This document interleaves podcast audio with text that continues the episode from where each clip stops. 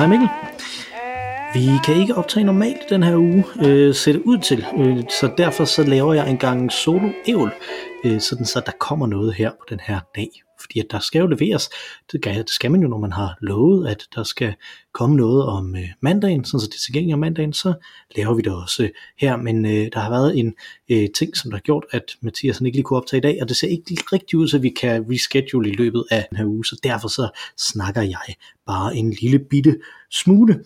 Øh, og det, som jeg vil snakke om, det passer med en øl, som jeg har øh, valgt til det, og det er en American Pale Ale fra Tisted Brewery, altså fra Tisted Bryggeri, men der står så Brewery, fordi at Tisted Bryghus, så står Brewery, fordi at det jo er amerikansk. Det skal jo helst være øltypen, øltypen American Pale Ale, opstod da engelske bryggere medbragte deres kundskaber til den nye verden, står der. Så man kan jo deraf konkludere, at der er nogle englænder, og de må så være pale, øh, og de laver så en ale i Amerika. Men nu er den så altså lavet i Tisted i stedet for, i hvert fald i Thy. Jeg kan faktisk ikke huske, om, Tis, om øh, Tisted Bryghus det stedet ligger i Tisted kun, eller om det ligger alle mulige andre steder også. Men det er i hvert fald i Thy. Der står der, an even better beer and company with good friends, men det er faktisk ikke det, der er, er min pointe med at vælge den. Men nu, øh, nu åbner jeg den. Yes, og så hælder vi den op i podcast glasset. Jeg har jo et øh, podcast glas fra Shimoda's Bar and Grill, så det er jo meget podcast-agtigt. Det er en øh, meget grumset øl, det her, fordi det også er en ale, ikke? Altså, så skal det jo helst være en lille bitte smule grums. Men det, den passer rigtig godt til, det er, øh, det er det, jeg vil snakke om. Men nu er jeg først lige smage på dronen.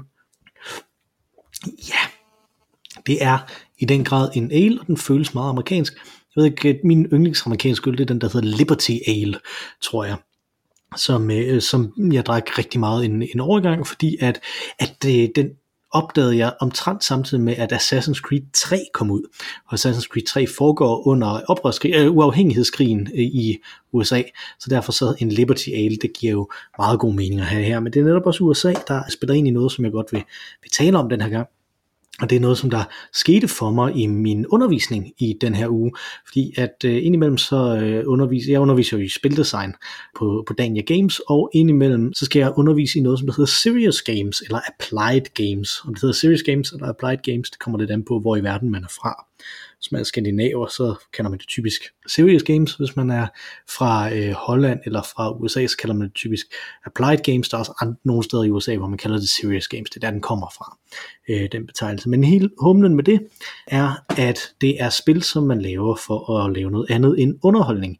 Det vil sige, hvis I nogensinde har spillet et læringsspil, sådan i de der spil, hvor man skal løse en matematikopgave for at kunne komme videre fra et niveau til et andet, eller hvor man skal operere på nogen for at lære, hvordan man øh, opererer, eller hvis I tilfældigvis er piloter, og I så har skulle ind i en flysimulator og lære at flyve et fly og lande med et fly, inden I gør det med et fly i virkeligheden, hvilket jeg tror faktisk er lovpligtigt, at man skal, når man bygger en ny type fly, skal man også bekoste at bygge en flysimulator, så folk kan øve sig uden at ødelægge flyet.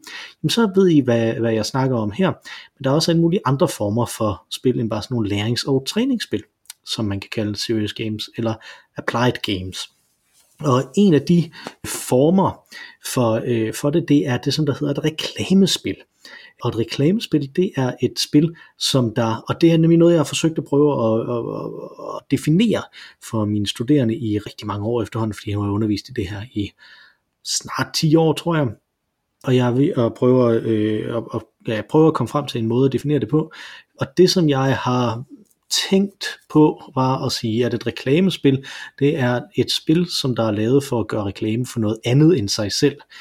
Fordi at mit problem det ligger i, at øh, spil det er jo langt hen ad vejen brands i sig selv også, og gøre reklame for sig selv ved at være til. Og det er lidt en udfordring, som jeg kommer tilbage til. Men det kan, være, det kan jo godt være, at man sidder og tænker, der kan det ikke være særlig mange spil, som der er reklamer for andre spil, eller som der har sådan nogle reklameelementer i det. Men det er der faktisk. Der øh, har faktisk været det rigtig længe. Dengang jeg var en lille purk og spillede Amiga, der var der, øh, fordi at før, for Guldkorn, Guldkorn før de havde en, øh, et monster som, som deres maskot, og jeg tror måske også, de har haft en bi og den slags, men før alt det, der havde de en bamse, en bamse, som der, som der kørte med guldkornene i et tog. Og der var den her øh, sang fra reklamen, som er øh, Fut, fut, her kommer vi med lækre guldkorn ristet i honning. Øh, og det var lavet man simpelthen et spil til Amigaen, jeg tror endda, det er et dansk udviklet spil øh, til Amigaen, det var i hvert fald på dansk også inden i det, som, øh, som man, hvor man skulle styre den her guldkorn ekspressen, som der skulle øh, køre op og ned, øh, og man kunne vælge mellem sådan to forskellige spor, og man kørte nederst, eller man kørte øh, øverst, og så skulle man ligesom undgå forskellige, øh, øh forskellige forhindringer, så det det virkeligheden galt om, det var, at man skulle prøve at komme frem hurtigt, øh, så relativt hurtigt, fordi at det, der var en timer på det også, men så kunne man godt risikere at støde ind i noget, og så blev man jo, enten så døde man jo, hvis man stødte ind i et eller andet, der var på skinnerne, de siger sig selv, hvis man er et tog, som der er fyldt med guldkorn, og som der kommer drønende afsted for at nå at aflevere dem øh, i tide, så man så kører direkte ind i en sten, så, øh, så dør man jo selvfølgelig, øh, men ellers så skulle man jo måske også bakke, det mener jeg vist nok, at man kunne, øh, og så øh, kører man igennem den her bane, og hvor man skal også skal huske at samle guldkorn op, så de lækre guldkorn, der er ristet i honning, kan komme frem til der, hvor de skal hen, som jo selvfølgelig er hen i højre side af banen. Man starter i venstre, og så øh, kører man mod højre, fordi at det gjorde man dengang. Det gjorde man nærmest alting. Det var også, øh, det var også dengang, hvor der var rigtig mange, øh, rigtig mange forskellige platformsspil, som nærmest alle sammen fungerede på den måde, at man gik fra venstre mod højre. Og det reklamespil var jo selvfølgelig noget, som der var lavet for at folk de så kom til at tænke på guldkorn, mens de sad og spillede det, og det blev reklameret for, øh, for de her guldkorn. Eller måske endda omvendt, folk som godt kunne lide guldkorn, elskede det her spil. Jeg kunne rigtig godt lide guldkorn dengang, og jeg elskede det her spil, men der var faktisk også den, der var den lille spøjse krølle på halen, at da de så skiftede til honeymonsteret bagefter, jeg tror måske, at guldkorn, dem der lavede guldkorn, de øh, blev opkøbt af nogen andre, som der så lavede det her Honey Monster. Det virkede i hvert fald pludselig meget mere amerikansk i, øh, i reklamerne. Øh, så, fordi at Honey Monster var ude og spille basketball, altså når man ikke selvfølgelig også bare være fordi at Space Jam filmen kom. Øh, men dels var jeg måske ved at blive for gammel til guldkorn, men der var også bare et eller andet ved mig, som der fik, jeg vendede mig aldrig til, at det holdt op med at være bamsen med dens fantastiske lille tog, øh, som der kom med de lækre guldkorn, at det i stedet var det her kæmpe store honey monster, som der spiste guldkorn, og så kunne, øh, så kunne være rigtig god til noget sport sidder jeg her pludselig og kommer i tvivl om det var basketball, fordi Tony the Tiger, Kellogg's øh, Frosties Tony the Tiger, han spillede i hvert fald basketball. Det kan være, at Honey øh, spillede noget, der var mere dansk, og det i virkeligheden også var dansk. Måske spillede Honeymonsteret håndbold, eller curling, eller sådan et eller andet. Det kan sagtens være, det kan jeg faktisk ikke huske. Øh, men Øh, det her, det var der nogle af mine kvikke studerende, dem har jeg nemlig rigtig mange af, øh, og det var nogle af mine kvikke studerende, som der påpegede, at der var faktisk et problem her, fordi hvad nu med for eksempel et Star Wars spil? Eller et andet spil, som der er baseret på en film, eller på en eksisterende franchise. Hvad er det? Er det så et reklamespil for den her franchise, eller er det et nyt værk i den her franchise? Og nogle gange er det jo det ene, og nogle gange er det jo det andet. Men det er i hvert fald svært at sige, at det ikke også er en reklame for et spil. Øh, sidste år der kom Spider-Man, Marvel Spider-Man, til, til Playstation.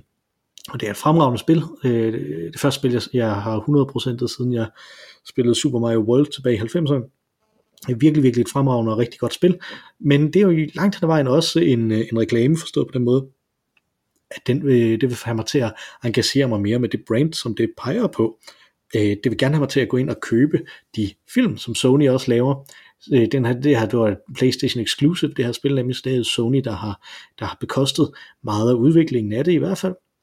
Så der, altså Sony vil gerne have mig til, øh, både selvfølgelig at spille det her og købe det her, spiller de vil tjene nogle penge på den måde, men vi vil også gerne have mig til at engagere mig mere med nogle af de andre øh, dele af, øh, af Spider-Man-brandet, hvilket så er integreret, fordi man kan skifte imellem forskellige, øh, forskellige kostymer ind i det her Spider-Man-spil, sådan så man bliver mindet om, når jeg Spider-Man ser sådan her ud i den og den film, eller i den og den øh, tegneserie, så derfor så må jeg hellere gå hen og købe det og læse det, fordi at det minder mig jo øh, om det. Ikke? Altså jeg kan spille som øh, Spider-Man fra Into the Spider-Verse, og jeg kan spille som Spider-Man fra Spider-Man Homecoming, og, fra, og da den nye øh, film Far From Home kom her tidligere i år, der øh, kom der så også et nyt kostyme, sådan så man kunne spille faktisk to nye kostymer, fordi at Spider-Man har to forskellige kostymer på den film.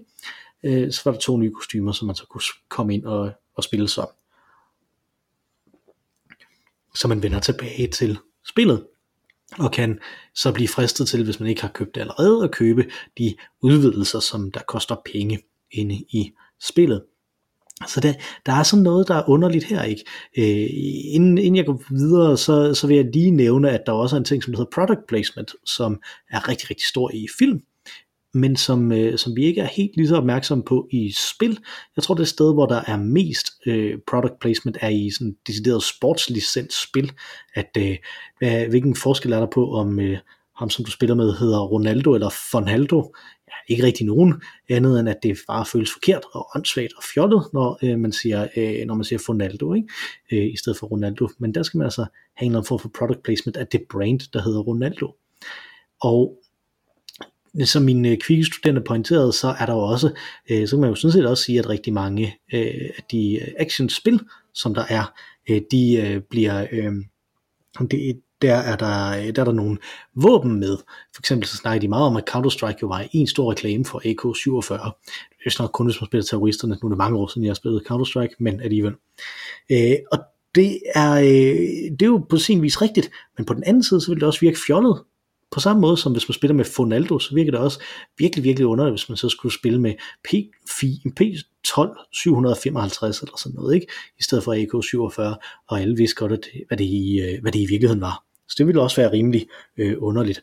Øh, øh, den, mit yndlingseksempel på product placement i spil er, jeg mener det var i Burnout Paradise, der var, er der sådan nogle, man kører rundt i sådan en by, ikke? Det er et burnout-spil, så det er sådan et racerbilspil, hvor man skal køre så vildt man nu kan, øh, og prøve at vælte sine modstandere og den slags. Øh, og der var der lysreklamer.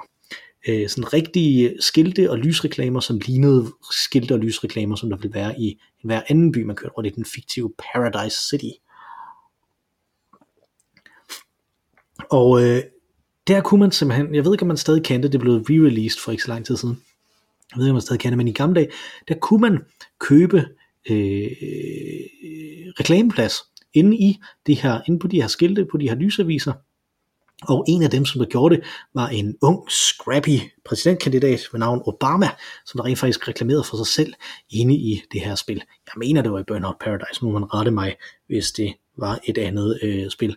Men min pointe her, det er, at vores verden er så fuldstændig fyldt med produkter, at det er meget, meget svært at lave noget som helst, uden at det peger på og er en eller anden form for reklame for det her øh, produkt, så kan man diskutere, om det er en reklame, bare fordi noget er med.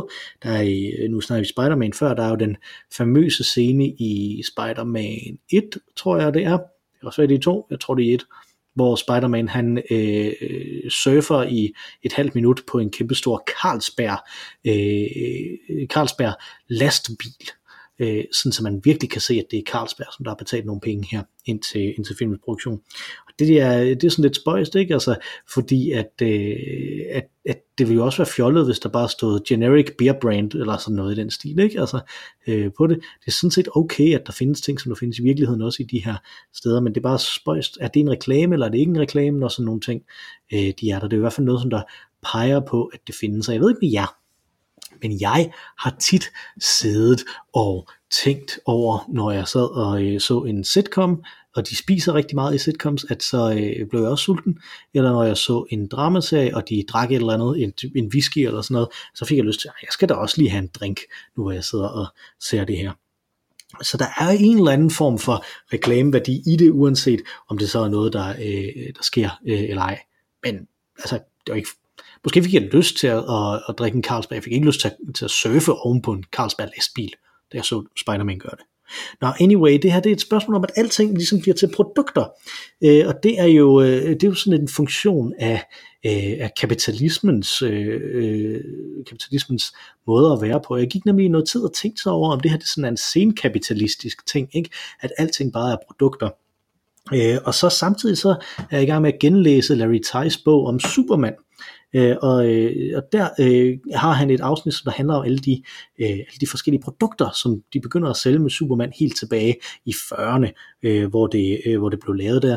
Øh, I Superman nummer 7, der var der simpelthen en reklame for noget, der hed en kryptokanon, som der var den øh, raygun, som, som Superman han havde bygget af øh, kryptonit, det fantastiske materiale fra, øh, fra Krypton, øh, hans hjemplanet, øh, sådan, som han brugte den i kampen mod forbrydere. Men problemet var bare, at, at han ikke rigtig havde sådan en raygun øh, i, øh, i tegneserien eller i radioen eller i øh, de film, som der blev lavet med Superman allerede. Han var en multimediestjerne allerede dengang. Øh, men øh, så derfor så var det lidt underligt, men altså alle små raske drenge kunne godt lide en Raygun, så hvorfor ikke øh, købe den? Det der var endnu mere underligt, det var, at og det kan man nok godt høre, øh, hvis man nu kender lidt til Superman, at hvorfor er den lavet af kryptonit? Er kryptonit ikke noget, som, som der er skadeligt for Superman? Hvorfor vil han bygge sin pistol ud af det? Og svaret er ganske enkelt, at på det tidspunkt, hvor den her reklame den kom, der var kryptonit ikke opfundet endnu.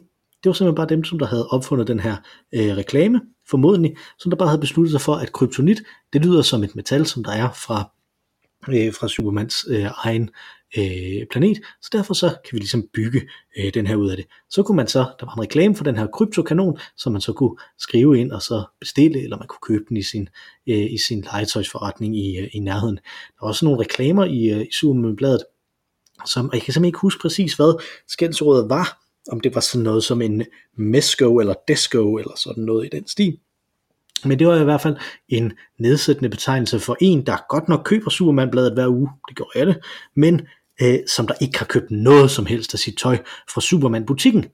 Det var sådan en nedsættende ting, ikke? at man simpelthen ikke øh, øh, udvidede sit brand på den måde. Og så tænker jeg, så er det jo nok ikke så senkapitalistisk det her, når alting ligesom bliver, en, øh, bliver noget, som et brand kan pege i retningen af, når en øh, når sådan noget som, øh, som Superman, som der var langt hen ad vejen på det her tidspunkt, øh, øh, også var en meget positiv, øh, øh, nærmest øh, socialistisk figur. Ikke? Han øh, kæmper imod alle de rige øh, undertrykkere i mange af sine første øh, i mange af sine første appearances. Der er også en, øh, en øh, episode, eller ikke en episode, det er jo en lang ark i øh, radiospillet, hvor, øh, hvor han kæmper mod Ku Klux Klan og sådan nogle ting. Så han er meget sådan progressive, øh, men alligevel så flyder han over i alle de her produkter, fordi det er øh, nu engang sådan kapitalismen som sådan fungerer. Det er det. Alting bliver langt hen ad vejen produkter. Alting bliver markedsgjort, og alting bliver noget, som vi kan betale penge for. Det er jo både gode og dårlige ting ved. Øh, det er jo, man kan ikke rigtig argumentere imod, at, der, at det har drevet rigtig meget vækst, øh, specielt i midten af det 20. århundrede, var det netop den her produktificering af ting. Det at vi, øh, at vi blev forbrugere og, øh, og kunne drive økonomien frem ved hjælp af vores forbrug, og derfor var, var det interessant, at der var mange folk, som der havde det meget bedre rent økonomisk, fordi det kunne drive økonomien. Øh, men det, det er også noget, som der er lidt spøjst, ikke? Tanken om, at der er en eller anden form for penge, øh, øh, en eller anden form for pris på alt det, som jeg sidder nu i min stue og kan kigge rundt omkring, at alt det har en eller anden form for monetær værdi også. Det er ikke nødvendigvis dens primære værdi. Øh, jeg kigger for eksempel lige nu på øh, et, øh, på en tegning, som min søn har lavet øh, til mig, som der er øh, lavet med hans hånd, som så bliver en ule, der sidder op på et træ, øh, som jo ikke på nogen måde vil være, vil være lige så værdifuld, som hvis det nu var Rembrandt, der havde lavet den, øh, men selvom den ikke har så stor en, øh, en pengeværdi, så har den jo en større værdi for mig. Så det er ikke den eneste måde, man har værdi på, men det der er interessant er, at alting har en eller anden form for værdi. Alting bliver produkter, og så er det godt nok svært at lave noget som helst, som der ikke på en eller anden måde er en reklame. Så kan man selvfølgelig bare gå udenom brandnavne. Fordi bare fordi folk de drikker en øl, så er det måske en reklame for det at drikke en øl, men det er jo ikke en reklame for en specifik øl, og kan man så egentlig rigtig sige, at det er en reklame? Ja, men så er der jo den modsatrettede vej også, alle de her produktnavne, som vi har, som der bliver til ting. Vaseline for eksempel, som jo egentlig var navnet på et øh, bestemt glidecremesprodukt, men som der så ligesom blev den her Vaseline Øh, øh, det blev betegnelsen for det i hvert fald en lang overgang. Øh, jeg har været inde og prøve at kigge på nogle andre, som jeg også synes var ret skægge. Øh, var der, jeg kendte Kleenex i forvejen også, at det er sådan et, øh, et ord, som man bruger øh, nogle gange bare som, som giv mig en Kleenex, kan jeg få en, øh, kan jeg få en Kleenex, og, øh, øh, og halsbastillerne Halls forsøger at gøre lidt det samme, ikke? Øh, men sådan noget som en jetski, det vidste jeg ikke var rigtigt. Øh, øh, rigtig var et, øh, et brand. Jeg, jeg troede, at det faktisk var det, som den type af, øh, af ting bare hed. Øh, den type af køretøj hedder det vel ikke, det hedder den type af minibåd, eller hvad skal man sige, øh, den type af excess, øh, som, øh, som et jetski er, det er rent faktisk et brand, som der så bare er så recognizable, at vi, øh, at vi nu bare refererer til det som et jetski. Det samme med jacuzzi, som jeg jo virkelig troede, øh, det må jeg sige, jeg virkelig troede bare var et, øh, et navn, der kom et eller andet sted fra. Det lyder som sådan et eller andet, der kunne være afledt for noget arabisk eller, eller øh, noget øh, italiensk eller den slags, men det er så altså bare et brandnavn, som der er blevet, øh, for, som der ligesom er blevet navnet for et boblebad. Et boblebad i en jacuzzi. Øh, og det er jo lige præcis det, øh, at både fra den ene og fra den anden side, så er det lidt svært at finde ud af, hvornår noget er et produkt, og hvornår noget bare er en ting, der er i vores liv, hvornår noget bare er et objekt, som vi går rundt og kan forholde os til som subjekter, frem for at det bliver et produkt, som vi skal forholde os til som økonomiske subjekter, eller hvad man skal sige. Jeg har ikke rigtig andet pointe, end at det her det var noget, som jeg har tænkt over i, øh, i den her uge. Øh, og jeg har faktisk valgt tre sange også som der har noget med det at øh, gøre. Øh, og øh, dem vil jeg godt spille. Jeg vil spille et klip fra to af dem, og så vil jeg faktisk spille det hele af den, øh, af den sidste, fordi at det er nemlig en, øh, en specialudgave af en sang, som der er kommet ind til en hel, øh, til en hel reklame. Men jeg starter med den første her, som er øh, et af de første steder i min barndom, hvor jeg stødte på det her fænomen med, at der er bestemte brands, som der kommer ind øh, og bliver refereret til i, øh, i kunstneriske produkter og bliver refereret til i noget, hvor det ikke øh, nødvendigvis er en egentlig reklame, tænkt som en reklame, men, øh, men alligevel ender med lidt at blive det. Øh, og det er den sang, der hedder Bell Star af Kim Larsen. Det meste af den er bare en, øh, en ganske øh, øh, gedin kærlighedssang, men det der sker, det er, at han synger på et tidspunkt i løbet af den, vi tykkede dandy, for det kvikker bestandig. Og det er simpelthen et slogan for Dandy. Det kvikker bestandig, altså den her tykkegummi øh, fabrik, som i øvrigt ligger i, øh, i Vejle, øh, hvis jeg husker rigtigt. Så, så, så, og det, at han sang den, det at Kim Larsen sang den, øh, har simpelthen gjort, og det tror jeg, det kunne jeg forestille mig, det har gjort for rigtig mange mennesker, fordi rigtig mange mennesker er vokset op med Kim Larsen, og har et meget tæt forhold til de her Kim Larsen sange. Øh, jeg forestiller mig, at rigtig mange mennesker øh, har det her inde med, øh, med den måde, han synger det på også, og den melodi, der er det, sådan så det sidder en ekstremt fast, det her øh, slogan. Øh, jeg har jo ingen som helst anelse om, hvad for noget tyggegummi Dandy laver. Øh, Dandy er ikke på den måde et, øh, et brand for mig nu, men jeg er ret sikker på, at det kvikker stadig bestandigt, øh, fordi at det ligger simpelthen inde i min rygmarv, inde i min trommehinde, er det nærmest tatoveret ved hjælp af den her sang, som jeg hørte så mange gange, da jeg var yngre. Dine kys var sød som sukker og der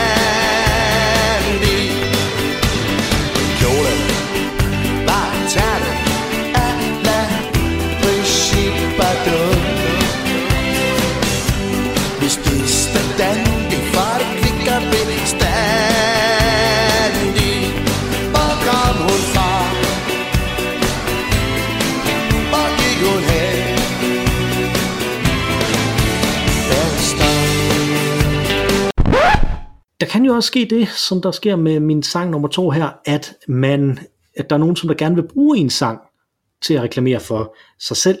Øh, og, øh, og det er nemlig noget,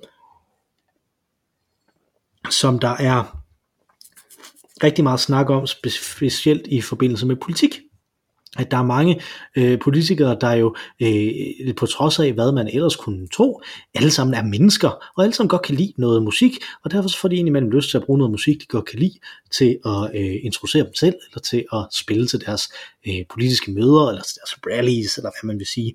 Og der er en af dem, som der er notorisk for øh, at bruge øh, for at bruge musik, øh, som, øh, som er skrevet af folk, der måske ikke er helt super duper enige med ham, det er Donald Trump øh, som jo er præsident i USA, øh, og der har jeg valgt den sang, som hedder Tiny Dancer af Elton John.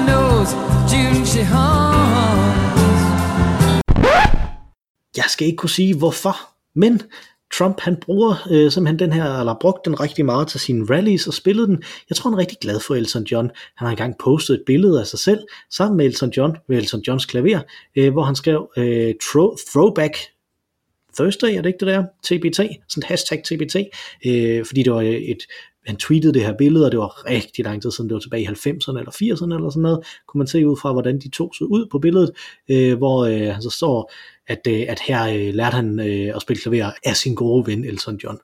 Øh, Elton John har spillet til en masse arrangementer, som Trump han har, øh, han har lavet også og den slags, og Trump han spiller sig altså den her øh, sang for øh, øh, til sine øh, rallies. Jeg synes, det er lidt risikabelt, er det ikke, når man er en mand, der ikke kan lide, at, at man får at vide, at man har små hænder, så har han sang, som hedder Tiny Dancer. Øh, virkelig mærkeligt. Elton John har været ude og sige, at han ikke er noget imod Trump. Han, kan, han har altså været rar øh, ved ham, men at han er meget politisk uenig med ham. Øh, det er jo sådan en mild udgave af det, altså at han, at han egentlig synes, det er okay. Der er en, øh, også en mere harsk udgave af det, øh, og jeg har ikke valgt den sang, fordi det er faktisk en sang, som jeg har valgt for et par, øh, for et par uger siden, og det er uh, Rolling Stones, hvor uh, Trump jo for at håne sine modstandere, har øh, tit spillet You Can't Always Get What You Want til sine rallies, og Rolling Stones har faktisk lidt en historie med Trump. Øh, dels så forsøgte de at lægge sig an for, at han ikke måtte, øh, for at han ikke måtte bruge den her øh, sang øh, til sine rallies, men de har bare det kæmpe store problem, at de for lang tid siden omdannede deres band fra at være et band til at være et øh, aktieselskab, som de, øh, som de så ejer nogle aktier i, og de har sådan bestyrelsesmøder i stedet for at have bandmøder øh, og den slags, og i løbet af det har de jo truffet nogle øh, forretningsmæssige dispositioner, som gør, at de har solgt nogle af deres sange til generiske pakker, som man simpelthen kan købe adgang til. Så de ville miste ekstremt mange penge, hvis de trak deres sange ud af de her, øh, ud af de her pakker, som Trump, ligesom alle mulige andre, bare kan købe adgang til. Så derfor så kan de ikke stoppe ham fra at bruge det. Og det tror jeg også gerne, de vil.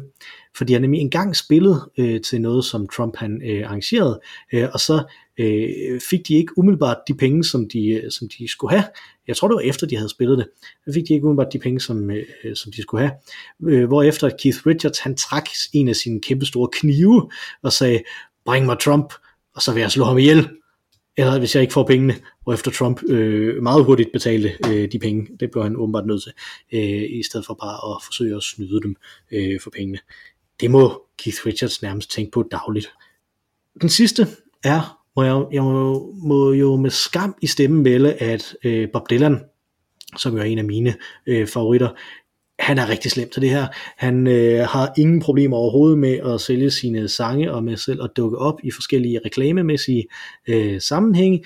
Jeg tror måske, at han vælger en lille bitte smule med omhu, at det er noget, han godt kan lide.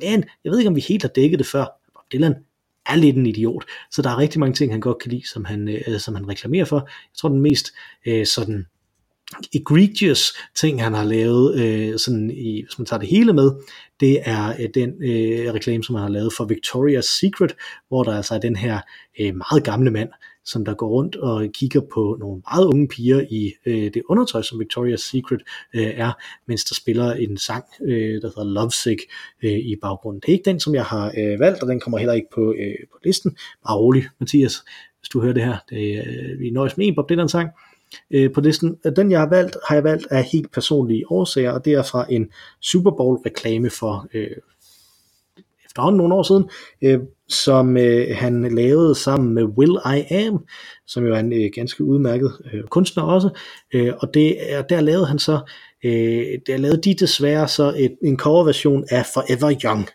som er en sang, hvis tekst jeg har læst op til, øh, øh, til øh, i hvert fald min søns dåb. Jeg kan simpelthen ikke huske det lige nu, om min, øh, om min datters dåb også, øh, om jeg også læste den op dertil. Men jeg tænkte i hvert fald på den der også, og det er jo en sang, som der handler om øh, det at at, øh, at blive øh, ældre. Det er en sang, som man altså har snakket om, at Bob Dylan har skrevet til sine egne børn, ikke? May God bless and keep you always, may your wishes all come true, may you always do for others and have others do for you. Den blev så ligesom valgt som den, der skulle sælge Pepsi fordi Pepsi er friskt, og hver generation er frisk. Så derfor så er man forever young, når man drikker Pepsi. Øh, og det er der simpelthen så lavet sådan en reklame, som der ikke nok med, at den øh, så har den her lidt kvalme øh, fornemmelse af, at nu er der en Bob Dylan sang, så er der også gamle billeder af Bob Dylan, og billeder af op igennem de forskellige generationer, dels Bob Dylans generation, og dels Will I Am's generation, og hvordan de så ligesom begge to er fresh. Så det er ikke bare Bob Dylan og hans sang, som jeg rigtig godt kan lide, men hele 60'er generationen, der bliver smidt under bussen for at forsøge at sælge Pepsi. Øh, til Super Bowl. Øh, og det er den her, hvor jeg faktisk tillader mig at klippe hele den her version ind, fordi den synes jeg ikke, jeg kan finde nogen steder på listen inde på Spotify. Der kommer den rigtige Bob Dylan version af Forever Young i stedet for. God wishes all come true. May you always do for others and let others do for you.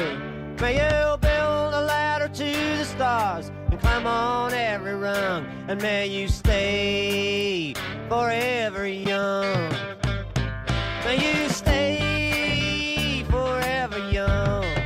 Yeah, yeah, yeah. May your hands always be busy. May your always be swift. And may you have a strong foundation when the winds of change shift. And may your heart always be joyful. And may your song always be sung. May you stay forever young. May you stay forever young. Every generation refreshes the world.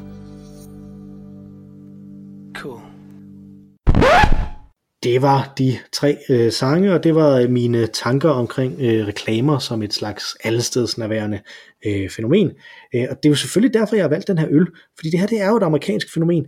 Det, øh, nu havde jeg jo godt nok det her med guldkornene, øh, men ellers så synes jeg, at nærmest alt det, som man kan pege på, som der har noget med det her at gøre, er amerikansk den her idé om, øh, øh, om at alting det bliver kommercialiseret, alting bliver til produkter, som man skal købe, er jo en grundlæggende amerikansk tankegang. Jeg tror, det var øh, Ford, som der i sin tid besluttede sig for, at han ville give sine, sine medarbejdere mere løn, fordi så kunne de købe de biler, som de lavede, og det ville i sidste ende være bedre for dem.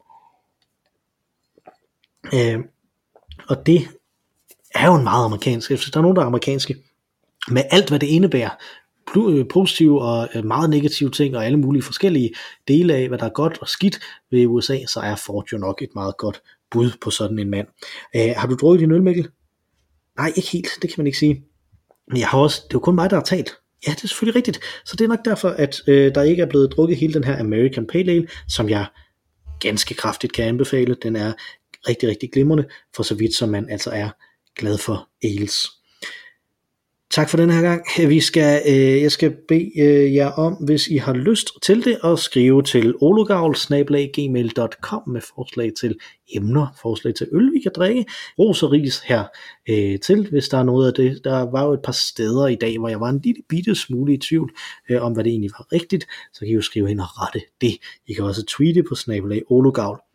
Øh, Raiders på iTunes, hvis I synes, at andre skal udsættes for det her, eller måske snarere udsættes for det, der jo er normalt, at vi er to, der snakker. Det bliver en lille bitte smule bedre. Øh, det bliver faktisk meget væsentligt bedre, at Mathias er med. Men bare det, at der er to, gør det en lille smule bedre først, og så kommer Mathias og lægger de sidste, det ved jeg ikke, 60-70% af kvaliteten oveni, sådan så vi kommer hele vejen op på 100 med mine stakkels små 20%. Øh, og man kan rate os derinde, man kan også gå ind og like os på Podimo og følge os der, hvis man er til den slags.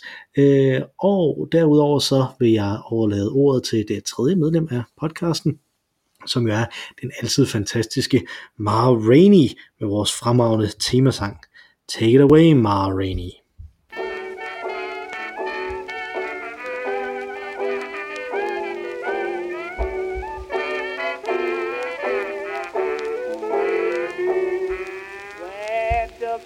at.